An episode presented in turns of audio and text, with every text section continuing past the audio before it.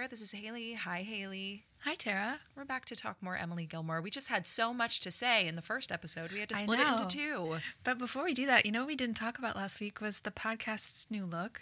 I know we got a new look. We didn't even mention it. I I know. think we're just expecting everybody to like notice. You know, when you like get your haircut and you're like, I'm not going to say anything. I'm just going to wait for everybody to be like, hey, I like your haircut.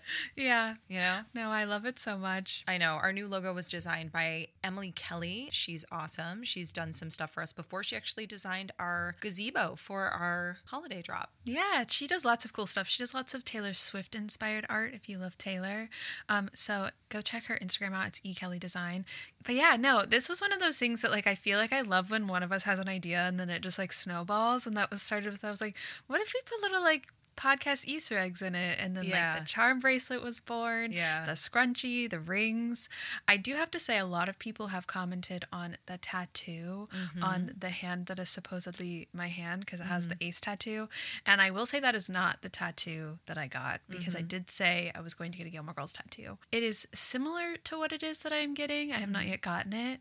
Um, a lot of people have asked me that, but I'm just waiting. But it is going to be on my hand. So I wanted it to be kind of like, you know, a little bit a little bit reminiscent of what's going to happen. But Yeah, I love. it has not yet happened, but when it does, I will let you all know. But Yeah. Yeah. Oh, of course. No, I love it. I know. I know. These little these little Easter eggs were so fun to create with Emily, and we had a great time coming up with. We were like, what Yeah. would be on this charm bracelet? You know, I think my favorite is the Pop Tart with the Me bite too. taken out the little it. bitten out pop tart because we said a Yeah. pop tart, but we didn't know that she was going to put a little bite in it. So yeah, cute. oh, so so perfect. perfect. I, I love know. it. I love it so much.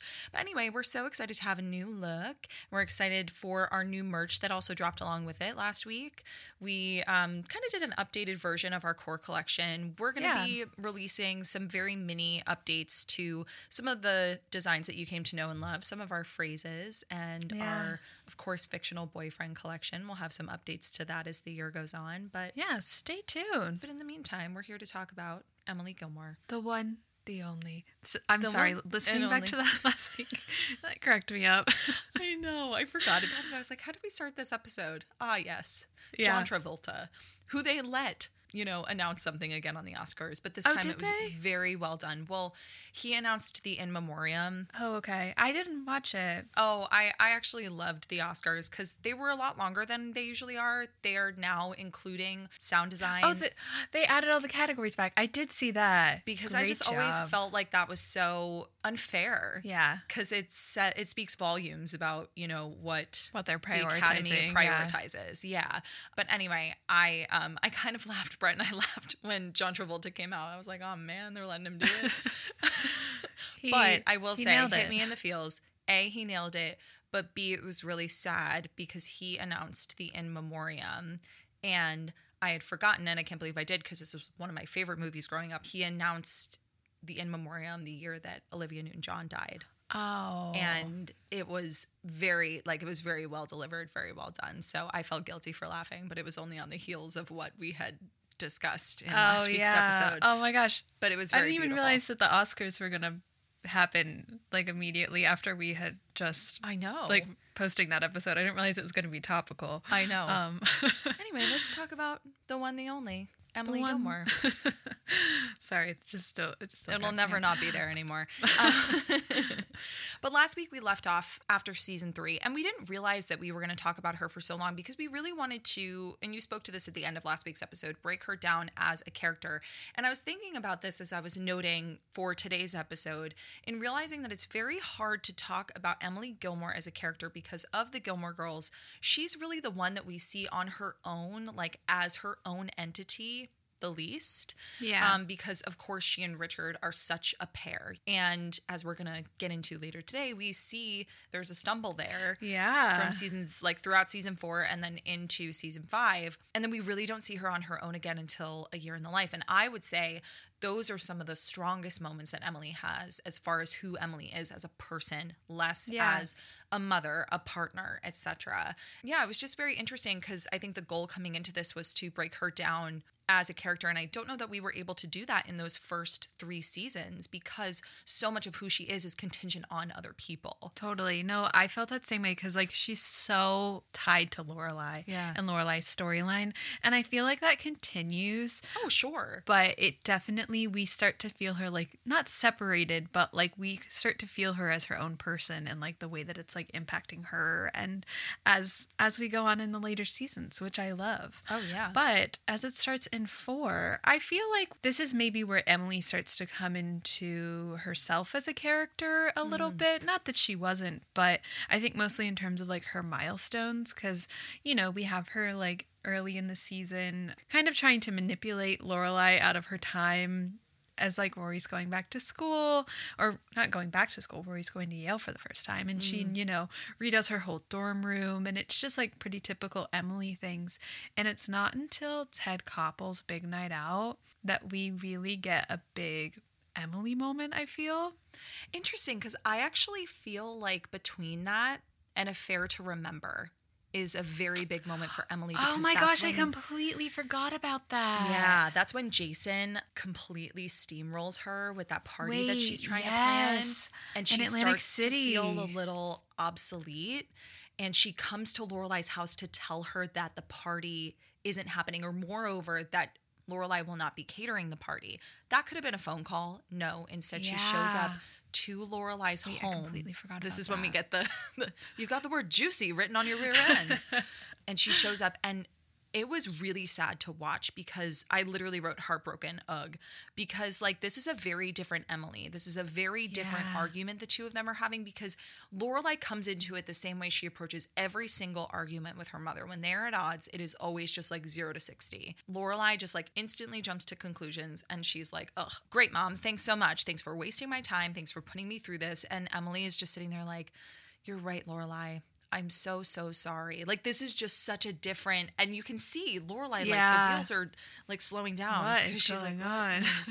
"Oh, okay, and it's really sad to watch Emily just kind of like resign herself to this idea of being obsolete now that Richard has decided to go into business with this guy who has Yeah. his own set of ideas, and we already knew this about Emily, but like Emily likes having control.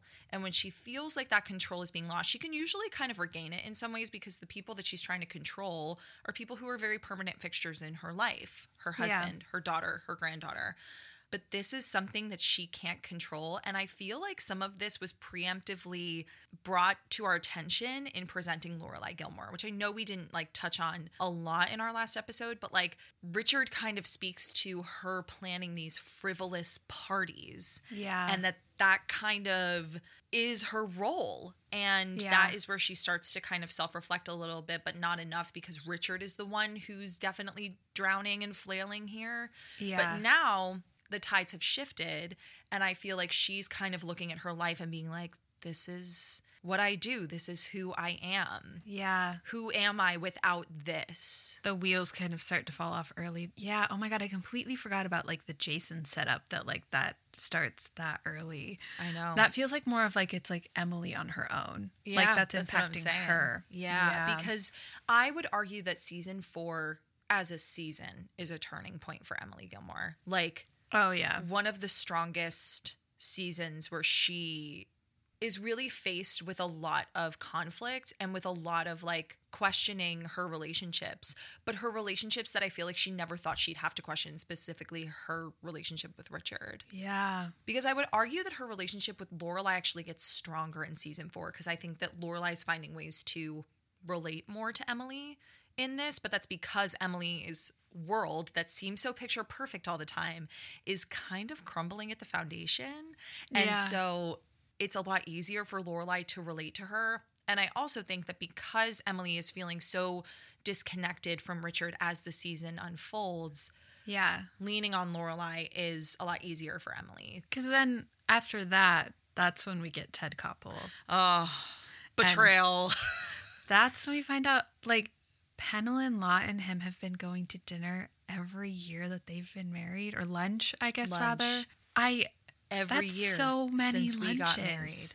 Her face as he told her that, this was outright wrong this has been outright wrong for so long. for oh my God. 36 years. He never told her. bad. I guess it was 36, but 39? she says 36 in an affair to remember Okay. um, to Lorelai. She says, I've been doing this for your father for the last 36 years. But yeah, you're right. I literally heard that and I was like, well, apparently next year it's going to be 40. So Well, maybe she didn't do it for the first three years of their marriage. Yeah, maybe, she just, maybe that scene from The Reigning Lorelai is exactly what it was for the first three years. And then yeah. here we are. Or three years passed between season four and season five. maybe. But this is huge. I don't know how I would move on from this. Well, I feel like it's one of those things that like maybe something big for her needed to happen like this because like a bunch of small things building up to something big makes the big thing, you know, it's the big thing. But hmm. like one big thing happening, everything small that happens after that is just as big. Oh, I know. Oh my god, I just like can't get over the fact that Richard was doing that. I know. Like I don't think that he was doing anything, you know, like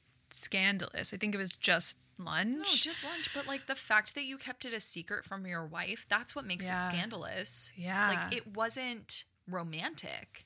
yeah, it wasn't romantic, it wasn't sexual, it was just friendly, But, but, the like fact that it was a secret, that's what makes it, it was a lie. Yeah. But of course, they've been married for 36 years. That's not going to be the thing that like completely shatters them. But I think that was the crack. Yeah. But to like all of this, when Lorelai is like standing there with them and Pennilyn Lott comes up, she was like, You're my almost mommy. I know. Like, if I was Emily, I would have pushed her to the ground. Like, like Lorelai, why would you let that come out of your mouth? So, like, I, I totally understand why Emily was like, "Don't talk to that woman." Like, Yeah. I was with Emily. Like, I feel like for the rest of the season, I am like totally there with every decision that Emily has based Oh. on all of this. Yeah. No, I'm totally team Emily. I think I'm team Emily all the way up until like halfway through season five. Yeah, it's like until like episode 11 or 12 or whenever she goes to Chris's. Yeah, because I think that the next sort of like step in all of this is probably the reigning Lorelai when Trix dies mm-hmm. and she's having to take care of everything and take care of Richard and everything that Trix wanted, like this very specific plan. And then she finds the letter mm-hmm. that Trix wrote to Richard saying, Yeah. Don't marry Emily. You should be with Pennilyn Lott. Um, and then we have like the most iconic moment of her in her like dressing gown with the drink, reading her book club book. Mm-hmm. Thank Pennilyn Lott just for being, Pennilyn, Lott. But I will say before that, we do get seen in a mall when she completely falls apart. I mean, that's the Oh, I wrote that down. I forgot to say that one. Yeah, That's okay. I mean, that's. I mean, I would argue that's not necessarily a turning point. I would say no, but that it's a big moment for her. Exactly. Like that's when we really see the effects of what happened in Ted Koppel's Big Night Out. But there's also a really, really important moment between her and Rory and Lorelai in the food court. Yeah, Emily's like the just admiring your mother. Yeah. I feel like Scene in a Mall is very similar to her wanting to buy the plane. Oh, where yeah. she's like I wrote that down. She's like, you know what, I'm I'm just gonna fulfill the image that you see of me, of this like frivolous, petty woman who just fills her days with like parties and shopping and I'm just gonna be her. I'm just gonna be her to the max. Well, I think it's a combination of that and like I said before, Emily has to have control. And that's the thing that she has control over is like I can buy whatever I want to. Let me buy whatever I want to because I'm wealthy and I'm rich and this is what I'm going to do. Yeah. It seems like kind of a fuck you to whoever she's mad at in the moment. Yeah. you know, for right now it's Richard. I'm going to go do this outlandish brash thing. I'm going to act out. It's very kind of childish, which is hilarious. Yeah. It's a little petulant. Um, yeah. but it's because she can because that's what she has control over and then not too far behind that is the reigning lorelai which Yeah. She's cracked But like We in the cracked her. best way possible. Like, oh, like th- that's one of my favorite Emily episodes. Oh, just because like this is like less of like the turning point and more of like the after effects of all of these things. Like this is the culmination of it. i mean i think it's a turning point to really understand and wrap her head around how much her mother-in-law did not want her and Yeah. her family that has to be so devastating, especially because we do not know, as we've spoken to, much about Emily's familial history. We don't know what her relationship with her own mother was like or her father. We don't really talk about her family. This is the family she has, and the matriarch of this family does not want her there. yeah, and hasn't since the beginning. She finds this letter. I mean, that has to be Yeah. so devastating for someone who doesn't necessarily, like I said, like have any connection to her family that we know of. And who feels like she's kind of like on the outs with her husband a little bit. Mm-hmm. Like imagine if she had found that like last year, it still would have like the impact would have hit. Mm-hmm. But like after finding out about Pennilyn Lott mm-hmm. lunches and then finding out that maybe Pennilyn Lott would have been a better fit for Trix. Well, I think what she's realizing, especially in this episode, because also didn't one of her very close friends pass away, and Richard said he couldn't go because he had like a golf outing with some clients, so he wasn't going to be able to go to the funeral. And she was like, "You're not going to come to my best friend's funeral." I just remember her yelling at Lorelai when Lorelai's trying to calm her down after she's seen the letter. She's like, "But dad," and she's like, "Your father was going to skip my best friend's funeral to go golfing." But like she's mad at Richard because her needs, her wants are taking a backseat to everything Yeah. that he's doing. And I think she's starting to come to terms with that. She's starting to come to terms with that, but she still like allows that to be the case because no matter what she's feeling when like towards the end of the episode at the reception she is you know she steps up and she's Mrs. Gilmore. She's the person that Richard needs her to be despite all of the antics that she's been uh, going through the rest of the episode. Well, and he gives her that validation. And that's the thing is like, even though she steps up to it, she always rises to the occasion because she has to keep Yeah. up appearances. That's Emily Gilmore. But like, he gives her that validation in the episode. And that is the sweet moment between the two of them where you remember that, like, despite all of these things that we're watching, we're watching her unravel and we're watching him kind of go through this new chapter in his life where he's partners with Jason and he's like learning all of these new things and he's doing business differently. He's doing a lot of things in his life differently than we're used to seeing and that she's Yeah. used to seeing. I think to see that at the root of it all, there's still love there kind of gives us hope, or at least gave me hope that, like, what ends up happening at the end of season four wasn't going to happen, but the next Yeah. turning point is in Afterboom Yeah. because of the way that Richard treats Jason. and subsequently Lorelai. Specifically, yeah, in relation to Lorelai, but to see how he treats Jason, like, is it really necessary to go after him like this? No, it's not. It's not. That's when Emily chooses that she's had enough and she's got to go. Yeah. Emily leaves. She literally leaves. She's she would rather stay in a hotel than live in that house with him. Yeah, and the choices that he has been making. No, you're so right because I remember like when like this has happened, it kind of feels like a death in the family is going to be the thing that brings them back together and centers them because like yeah, this whole thing has happened with Pennilyn Lott. He didn't his mom didn't like me, but his mom is gone and I have him and like Yeah. I'm here for him and I love him and it's like moments like this in like real life that like bring people back together and like show Yeah. you what's like important but then Richard just keeps right along, um, just taking off the boxes, ticking Emily Gilmore off. It's really interesting to watch those moments back and realize how much of it, of course, was in relation to Richard and Lorelai, but that so much of this season was about Emily discovering what she needed in her relationship and that that Yeah. wasn't happening anymore.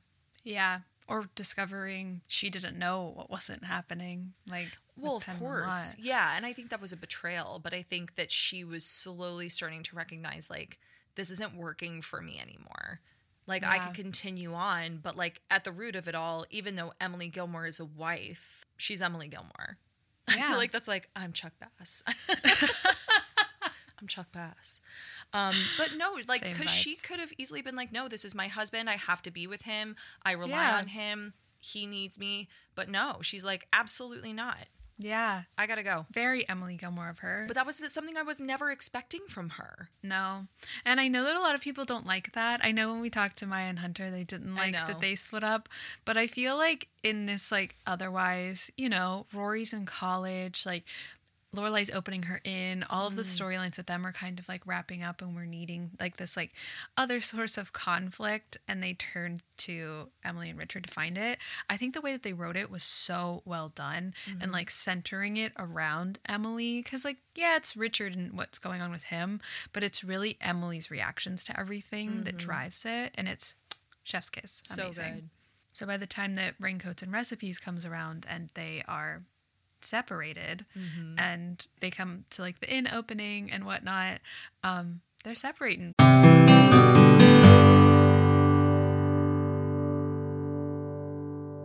Are you ready to shop? Rakuten is the platform to save, and as y'all know, it's always my first stop whenever I'm shopping online. And Rakuten's Big Give Week is back. Get 15% cash back at hundreds of stores, including some of my absolute favorites like Tatcha, Dyson, and Bose.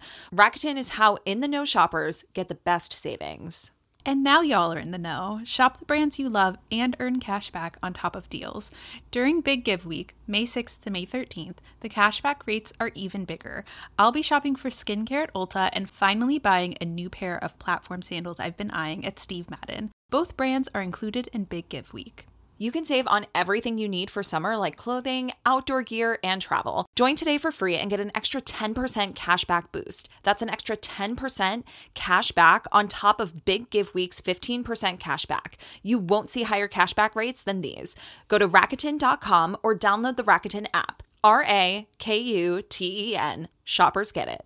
American Giant makes great clothing, sweatshirts, jeans, and more right here in the U.S. Visit American-Giant.com and get 20% off your first order with code STAPLE20. That's 20% off your first order at American-Giant.com, code STAPLE20.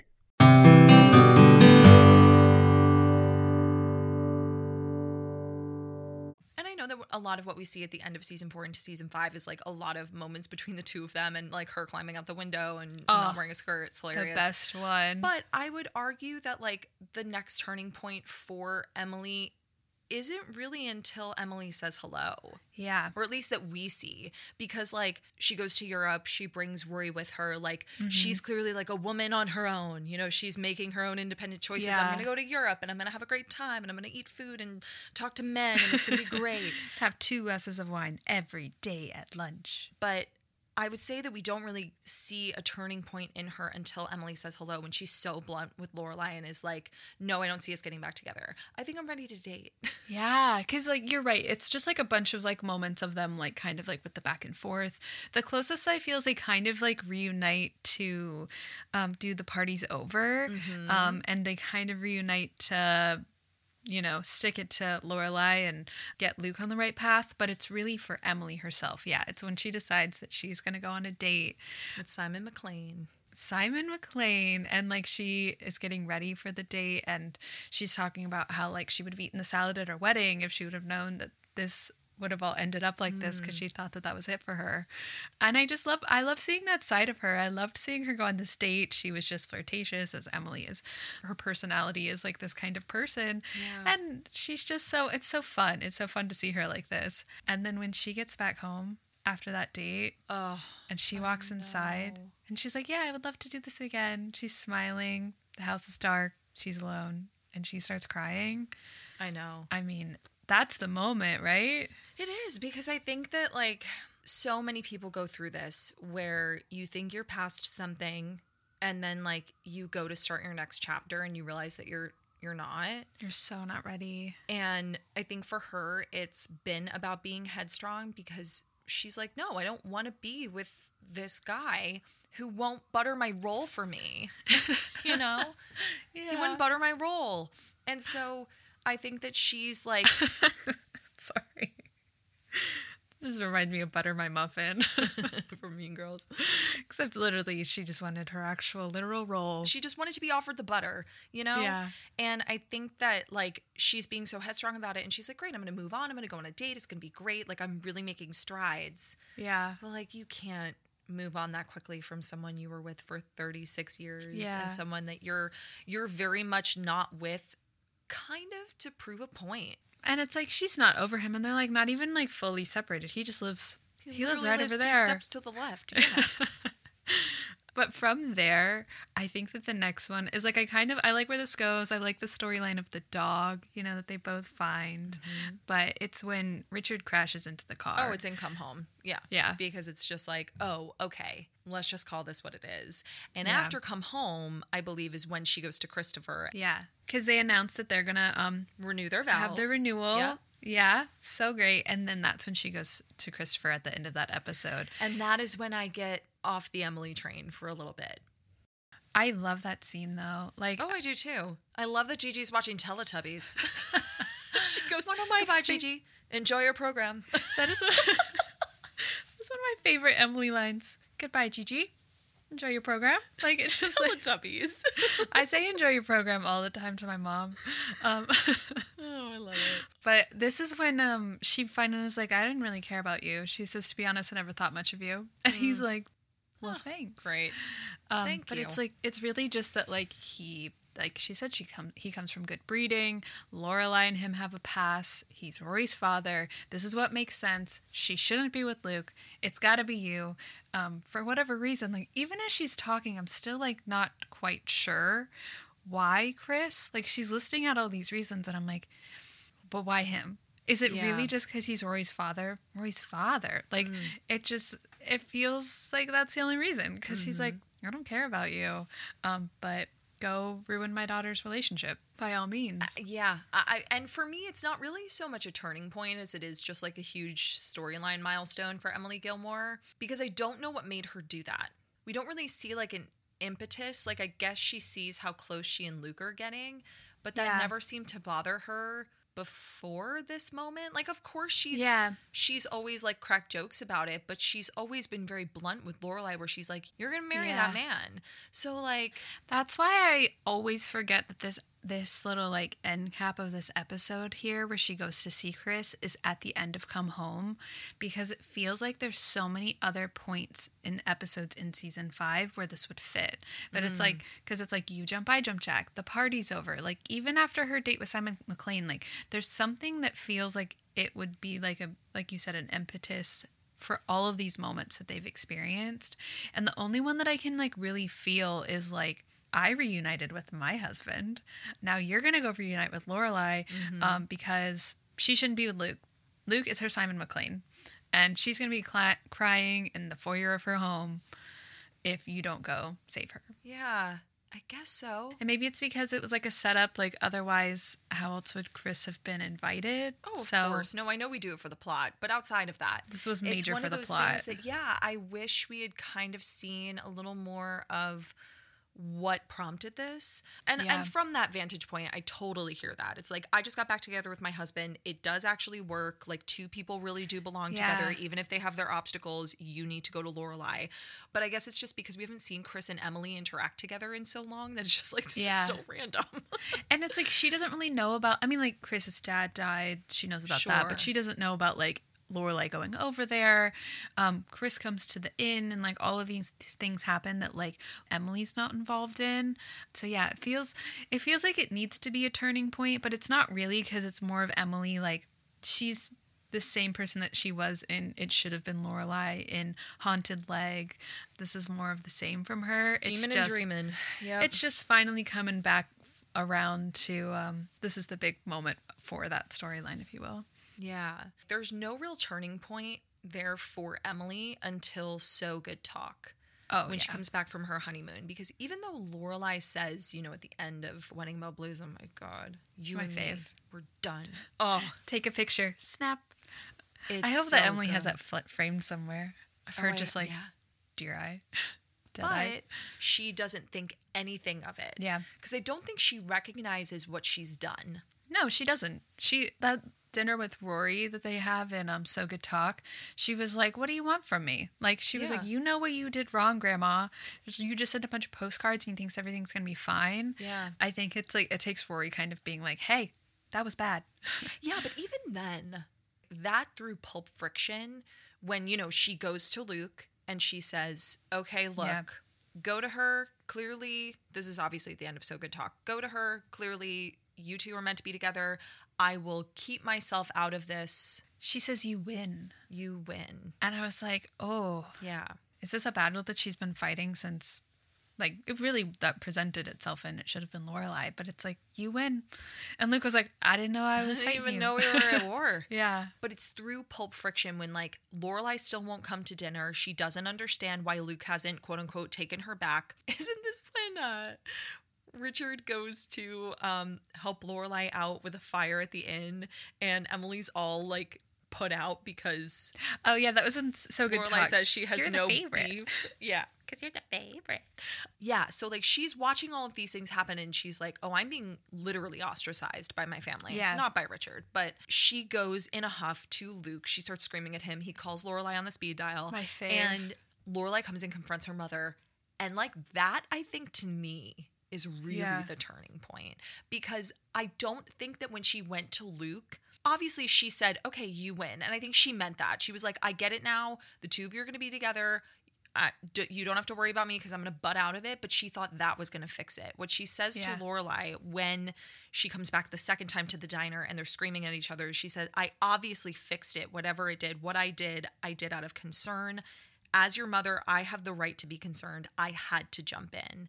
And that's when Lorelai is like, no, You fix it, you, broke, broke it. it. But yeah, like Emily truly doesn't. I genuinely don't think that she thinks that she did anything wrong. No. Like, I think that she recognizes like the hurt that came from it, that like the reaction to it, the response from all of the parties. But I think that she still thinks, as she says when she's sitting there talking to Luke in So Good Talk, is like, my daughter thinks she knows what will make her happy and she thinks that's you. So I'm going to let you guys win because like everything that I've done is what I think is best for her. Mm-hmm. And so it's like it's really never really like the recognition that she did anything wrong or the recognition that Lorelai knows what's right for her. It's just that this is what Lorelai thinks will make her happy. She chooses you. And that's when she comes back in the next one and, and she's like, Do you think I wanted to come down here and embarrass myself with the local greasy spoon? Oh my God, what a pill. Yeah, she's like, I fixed it. Yeah. Whatever happened, I obviously fixed it. You Yeah. fixed it, you broke it.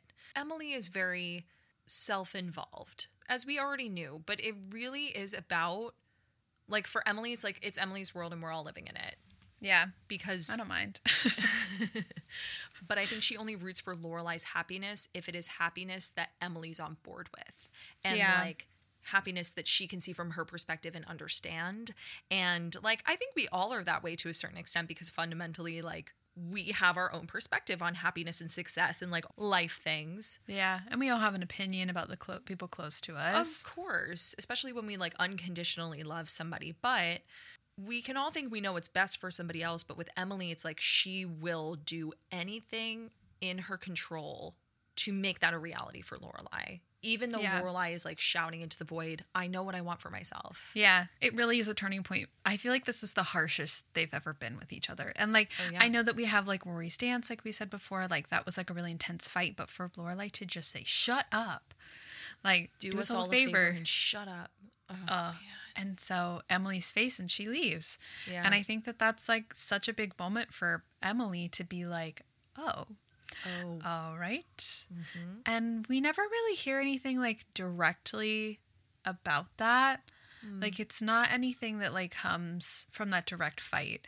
The next time that we really see Emily is when Logan is going to be coming over for dinner because they are so remiss as to have waited so long to extend an invitation to Logan after Rory had dinner at their house. Lorelai, for whatever reason, can't meet Logan before Mm-hmm. yeah, on- this like on her own. So weird. invite him to Luke's, go to Yale, anything. She has to meet him at Friday night dinner. And why she thought that was a good idea, we can reserve for another episode and talk extensively about that because I have many things to say on that. But Emily says, Huh, how convenient. You want to come to dinner on the one night that we have a guest named Logan coming. And so she decides she's going to come back to dinner for Mr. Logan Huntzberger, which I don't blame her. Who's to blame her? Yeah. I would I would make I'd mend fences to go to dinner with Logan. Sure, Um, sure. but I would say that for Emily's journey, I don't think that that's a turning point. Not so much a mm, turning much point, but more like- so the that's the next time we see her. Yeah, Because yeah, th- yeah, There's a significant amount of episodes where we don't see her at all. I would say that the next turning point for her is in A House is Not a Home. Oh, for sure. Because, like, I brought this up on Pod, I think. Oh, I did in our What If Rory Gilmore episode, I believe. What if Rory Gilmore had spoken to her grandmother instead of her grandfather about Yeah. dropping out of Yale? Because if you notice the scene between Emily and Lorelai and Richard at the end of A House is Not Home, when they're telling favorite. her Yeah. Rory's going to take some time off from Yale, Richard does almost all of the talking. Yeah, I noticed that too. It's so interesting because Emily does eventually like jump in and she's like, I think this could be good for her. But it's like, oh, I really wish I had known what that conversation was like between Richard and Emily before Lorelai got there. I know. Yeah. Because I really I do truly think that the turning point here is when Lorelai comes to them and she's like, This is not happening. Mm-hmm. And they're like, We are on your side. Like, we are one, 100% going to support you through this. Like, we've got this. We have gone from being financially supportive of you to emotionally supportive. We've got this. And then whatever happened from that moment to this is not happening to Lorelai showing up for Friday night dinner. Like, what happened in I imagine in Richard's study they had a conversation about it. I don't know. That just feels like the place where they would discuss it. But something got Emily on board. Yeah, because there's no way that it didn't break her heart to watch Lorelai walk in the way that she did. All excited, like, okay, I thought we could come here and like game plan and figure it out before Rory gets here.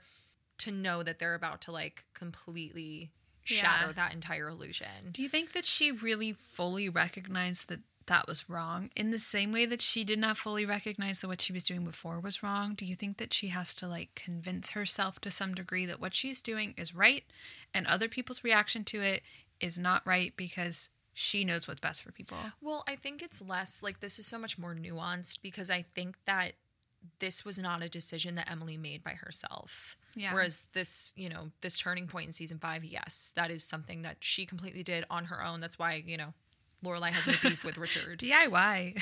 Yeah, it was a DIY project for sure. It went on her Pinterest board. She thought about it. She plotted and planned. She went to Michael's. Chris DIY present. Stop. Friendship bracelets. she got out the glue gun. Like, yeah. Perfect. But I think that when it comes to this specific situation, like Emily kind of had to be convinced herself that it was a good idea before jumping on board because I cannot imagine a world in which she didn't like weigh out the pros and cons of like, we're going to lose Lorelai. We're going Yeah. to lose Lorelai. And maybe she didn't know. I don't know. That's actually something I'm curious to hear about from our besties yeah. if they think was, that she I was really about to say. I don't think she thought that it was gonna. She was gonna lose Lorelai. Do you think that she thought that they would be able to convince her that it was the right move? Yeah, I really do think that Emily, like, even after getting told to shut up, I think to some degree she's like, no, we could do this. She's a little bit optimistic. That Yeah. yeah, I guess so. but again, she wasn't that surprised by Lorelai's reaction. No. She was just like, this is what's right, and there wasn't really like a huge. A huge reaction because, like, like you said, it's really Richard that's delivering this news. I know. But I think that what makes it a turning point isn't that, you know, they decided to not go along with Lorelai's plan. It's that in deciding that and in seeing Lorelai's reaction, that is the moment that they kind of decided moreover Emily kind of decides to make Rory her new project. Well, that's what, yeah, that was what I was going to say. That really feels like the turning point of like everything that's about to happen. That, like, this is where it starts to build because from this moment at the end of season five until six with um, Welcome to the Dollhouse, I feel like Rory is replacement Lorelai. That she is just she almost has a child again. She is a teenager that she's taking care of to some degree. That it's not to do it over. the new and improved Lorelai, if you will. Mm-hmm. Like that's the moment where it's like in the same way that Emily said in season five to Luke, "You win." Lorelai says that to them, "You win, congrats." Yeah. Um, and she like breaks into their house in the middle of the night and drops all her stuff in there. Yeah. But yeah, it's it's through I think the first like six episodes and then builds in seven, eight, nine that like this is replacement Lorelai. This is what's happening. Every single thing that happens between them, like the um, Emily redoing the pool house, Emily having her join the DAR, she's creating this little you know, new and improved Lorelai that she would have wanted for her daughter to be.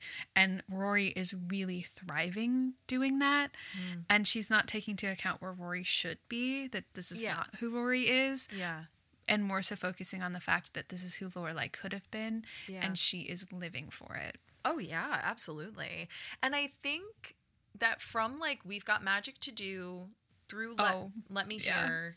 Well, we've got magic to do is not necessarily a turning point, but that is It's a, when she it's a bigger into- turning point for Richard. Yeah. But it's when things start to like when the thread starts to get pulled a Yeah. little bit because the news has broken that Yeah. Lorelai was right to a certain extent. But it takes Emily longer to get on board because again, it's that headstrong control.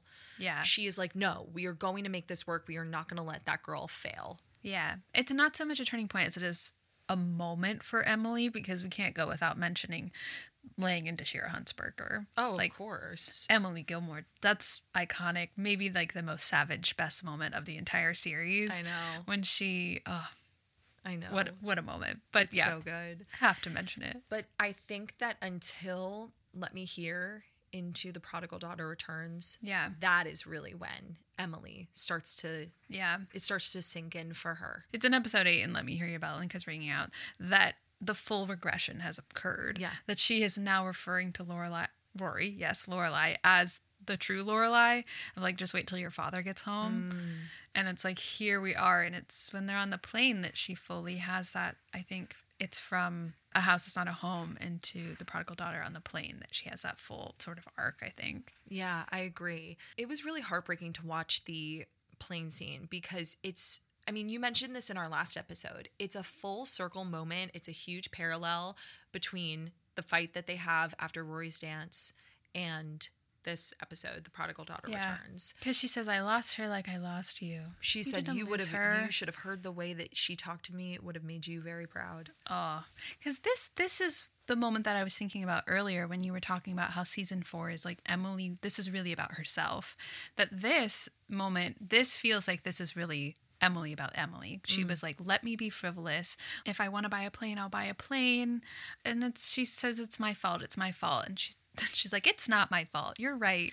Yeah. And Lorelai says it's not your fault. Yeah, I actually wrote here under season six. Season six is about control and blame. Yeah. And a lot of the series for Emily has been about blame. Yeah. And I think that this is when it really comes to a head because we're getting a lot of the same strokes of the argument they had in Rory's dance. Yeah. And like I think she's always searching for those answers in Lorelai of like, why did you leave? Why won't you let Rory have one piece of our lives? Are we really that terrible? Why did you leave? Yeah. And I think that to see it kind of to see history repeat itself in the form of Rory Gilmore was really, really hard for Emily. But she does say, it's not my fault. Yeah. And it's like, oh, it Well, kind of is. It's not not It's your not, fault. not your fault. But to a certain extent, like Lorelai is right when she says, Mom, this isn't your fault because she literally wasn't supposed to be there in the first place. Yeah. You didn't lose her. And you didn't lose me. Oh, and then Emily's face afterwards. I I feel like a little bit of that, like in terms of the you didn't lose me, that's more of Lorelai's that's a Lorelai arc in my opinion. That like it took Lorelai, you know, from season one to season six now to really recognize and take that full circle moment for herself that like you lost I lost her like I lost you. And in season one, Lorelai's like, Yeah, you did lose me. Mm. And she had to go on that whole journey to be like, You didn't lose me. Like, I'm right here I'm yeah. on a freaking plane. I'm leaving on I came to find you on a plane. You've been missing in action all day and Yeah. I came to find you. So I feel like that's a little bit more Lorelai.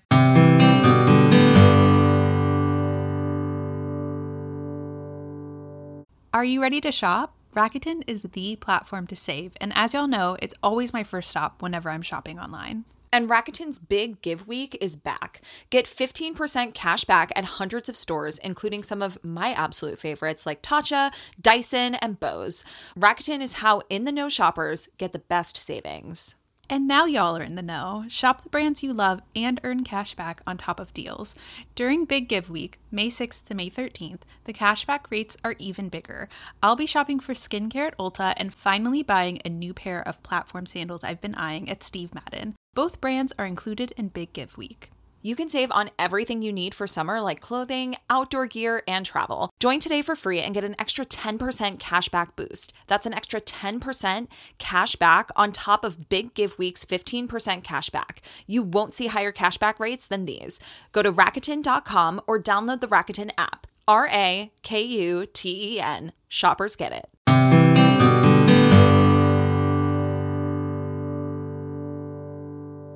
Curious. After this, I know that we have a lot of moments. Friday Night's All Right for Fighting, The Real Paul Anka, Driving Miss Gilmore throughout the rest of this season. I know you know this season so well. I'm much less versed in this, but where would you say that Emily's next turning point is? Well, I mean, we have to say Friday Night's All Right for Fighting because, like, everyone has that sort of moment of like, they have it all out. This is like the turning point of like the series. Like, they're finally like, everyone's kind of on the same page now. Even if like they're not forgiving each other, it's all out in the open. I just wish I would have remembered to call her a cocktail waitress. Like, with that, we're kind of like, admittedly, in my opinion, kind of closing the door on Gilmore parent conflict Yeah. because at, after this point, it's kind of over. There's and that's no why more. I was curious as to Yeah. what you thought because that really is the closing of the door.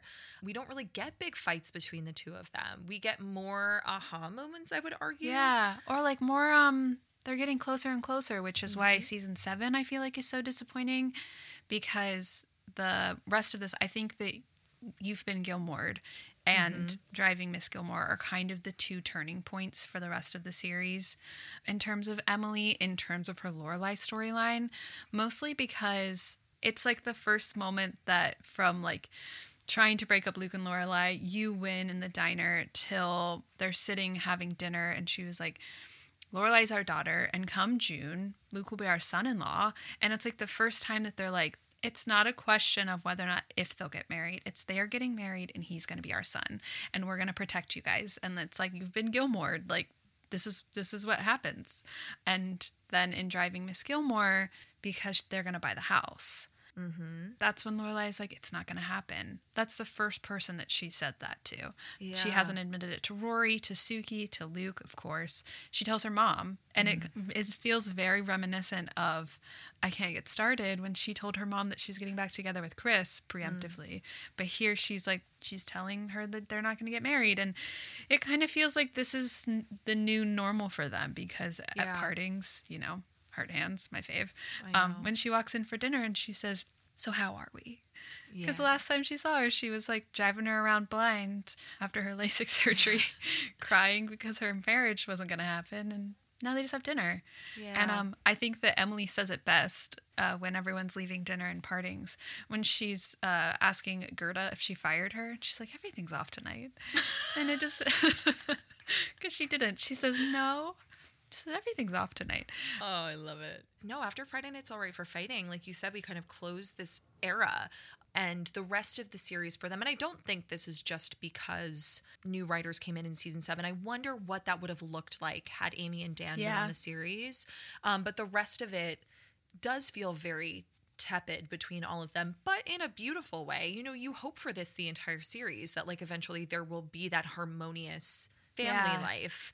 I just don't think we expected to get it so uh, early on, even though season six is like season pretty left. deep. But Yeah. what I found interesting in kind of looking at all of this is that season seven is the only season opener where there is no conflict between Lorelai and Emily. Yeah. Like pilot, Lorelai and Emily, of course, are at odds. That's the entire like framework of the series. Season two, Sadie Sadie, is when Emily finds out about Lorelai getting engaged and not telling her, and obviously there's the fight that happens. Season three um, is when she has to tell her parents that she's not with Christopher anymore. Season four is the ballrooms and biscotti fight. Season Yeah. five, Emily's mad at her because she put her and her father in this space together. Now she's going to take Rory to Europe. Season six, obviously, following a Of house not a home, and then season seven, Nothing. and then, you know, I know we'll get here in a second, but a year in the life. Winter. There's Winter. They're already at between the two of them. Yeah. I would say that the only point that I think could be a milestone in Emily's journey in season seven is in Gilmore Girls only because of her going to Mm-hmm. You Mia's mean getting wedding. arrested? And oh, I mean, of course, you know, Wonderful, Marvelous is like one of my favorite Yeah. moments of Emily Gilmore. But I would say that's very classic Emily. She's very defiant. It's a hilarious moment, but that is typical Emily. Like I think Yeah. that going to Mia's wedding, I think the conversations that they have, even though I like roll my eyes at that episode because they didn't bring the Who real Mia back. Who is this woman and what has she done with the real Mia? Um, Yeah. You know, I do think that that is kind of a turning point for her because her journey with Mia was never really tied up. And we talked about that in our last episode that in season two, when they do finally meet and they have this conversation about the pictures, it was okay that we never saw the rest of that. We just needed that isolated moment. But if they were going to throw us this in season seven, fine. Because I do think that that was a wound for Emily for a long time. yeah. Do you know, I honestly, I don't like Gilmore Girls only because they tie that up. Because fake Mia tells Lorelai, like, oh, yeah, I talked to your mom. And she's like, oh, I never knew that. Mm. And it's like, we didn't need this I know, five didn't it. seasons later. I know.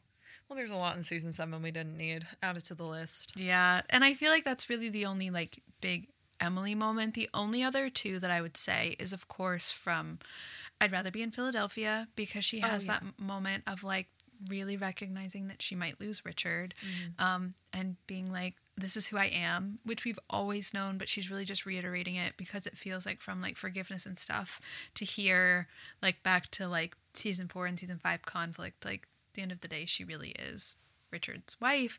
But in um, I Am Kayak, Hear Me Roar, this is when she starts kind of like, you can take care of yourself. Like, Yeah. and Lorelai's kind of helping her, you know, kind of feel a little self sufficient and learn windmills. So there's that. But like, Totally. it we're kind of like, there's no real heft to anything that's going on in Emily's world anymore. Yeah. I don't know. It just, it all feels really thin. Yeah, and I'm sure a lot of that is attributed to the fact that Amy and Dan were not there. Yeah, and the thing is, is like I really would have loved to have seen what the Gilmore conflict would have been for seven and eight because like that's the only way they would have stayed on is if they would have had that eighth season. Like what was going to happen? Because so mm. much of six, I know a lot of people don't like, is because all of that kind of falls off, and it's really focusing on like Rory and Lorelai's sort of relationships falling apart and falling mm-hmm. together. Mm-hmm. That how would that conceit of the show been maintained? throughout the next two seasons of like the conflict with her parents, the Friday night dinners, like how would that have like molded into something new? Yeah, it's really hard to say because in a year in the life, you know, we get a lot of glimpses of what we would have gotten in season seven and eight had Amy and Dan been there. But I think the most unexpected of all, of course, is that Ed Herrmann passed. Right. And while, I mean, that was unbelievably sad, they wove it into the story so well. And I would argue that, like, Emily's arc elevated because of that happening. It gave her somewhere to go. It really character. did. That wasn't something we had seen before. We've literally never seen this before. The only like baby diluted glimpse we got into this was in season five when she's on her own. And even then, she wasn't really on her own. No. And like, this is when we really see Emily's character shift. More than Yeah. we did the entire, I mean, the entire series is an arc for Emily and a beautiful one at that. But like, a year in the life for her was huge. Yeah. And like each of the episodes kind of has like a different sort of like journey that she's kind of taking with this like grief and loss. And, um, you know, the first one is like, I really hate, like, it's so hard because this is where Lorelai is at the their house after the funeral and she can't think of something nice to say. Like, Emily in that moment, like, I, I can't imagine what that would feel like to No. not just be able to say anything. Like, we have like been reconnected for i mean i guess seven seasons plus nine years so like for the last 16 years we've been in your daughter's life and your life very presently and you And can't, you can't think, think of of anything. anything I know. make something up I know. But also, like, what irritated me so deeply about that is that we saw so many beautiful moments between her Yeah. and Richard. we talked about this before but when we get to the revival on patreon we're just going to list make a list of all of the things that lorelai could have said Could have said. Yeah. in this moment Yeah. So I understand why that was a huge breaking point with Emily because she was just like, Are you absolutely kidding me? That Mm-hmm. fight between them in the kitchen. Oh my God. yeah Wow. But it's like, in the same way, though, it's like that doesn't really feel. I mean, it's a milestoney moment. Nothing's really changed, though. And I think that that's what's so hard and heartbreaking for Emily is like, how has nothing changed? How are we still having these same fights? Mm. How has like this monumental moment happened in my life?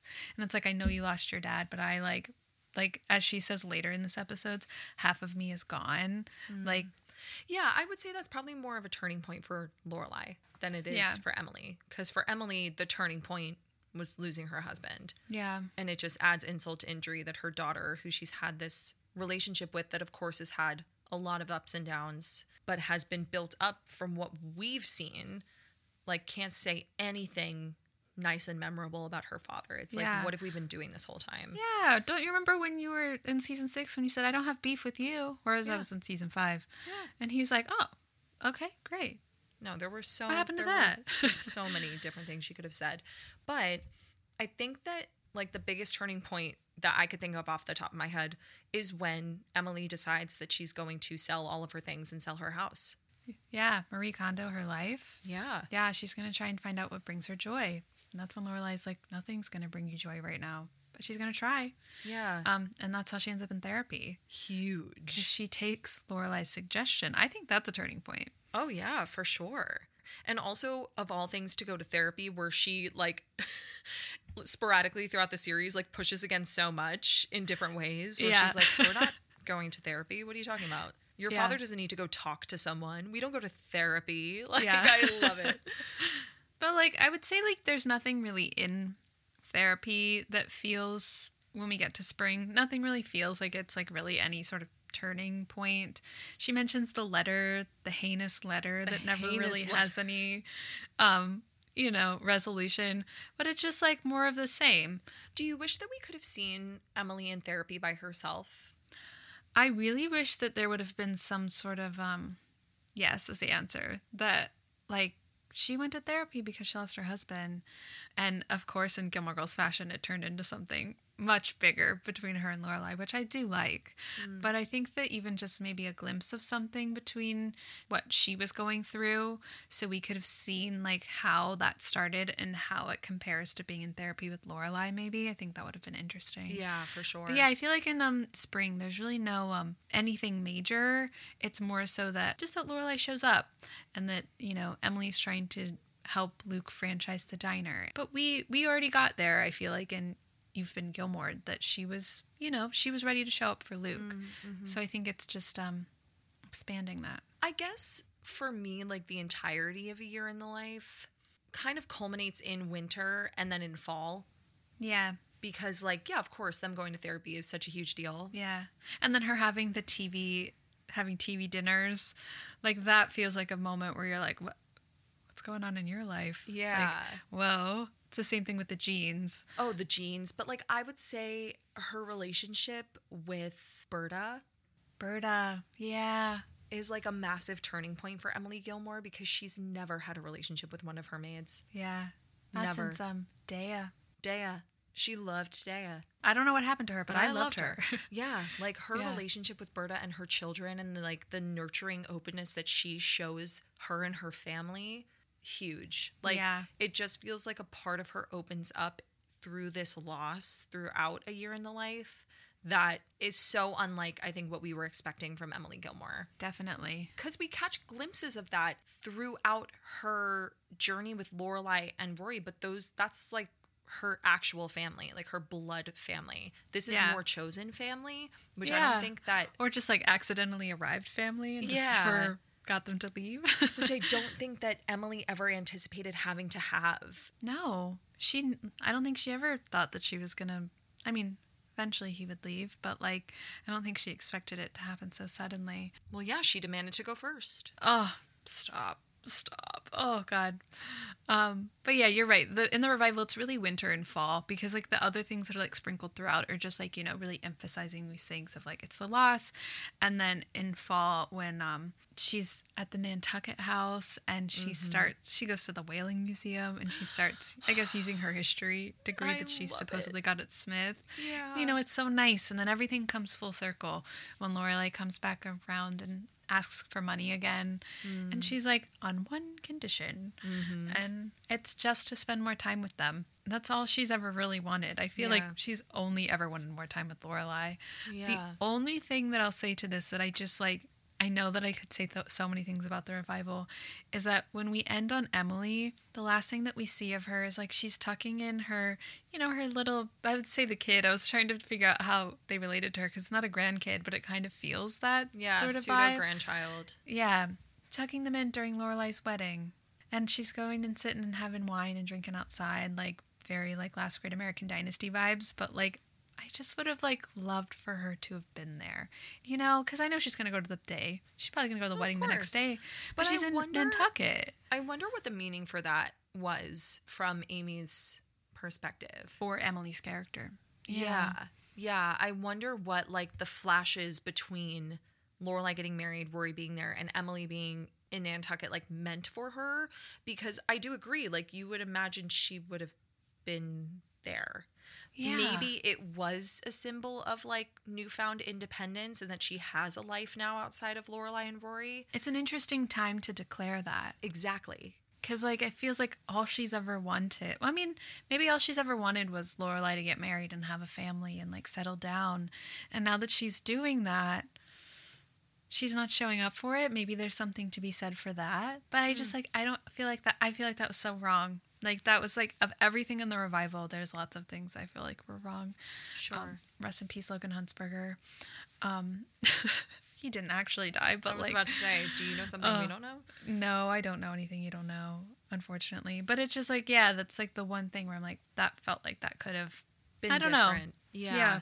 I, I don't know that that I think that as like an overall journey between the three of them that's more of a gripe but for Emily's character growth I Yeah. think it's very clear that she's found peace and comfort in this new chapter and new era of her life of like Yeah. discovering her independence and who she actually is and who she wants to be Yeah. and I don't know that her not being at the wedding impeded on that necessarily. But yeah, as, No. like for the story Yeah. itself, I really do wish that she could have been Yeah. there.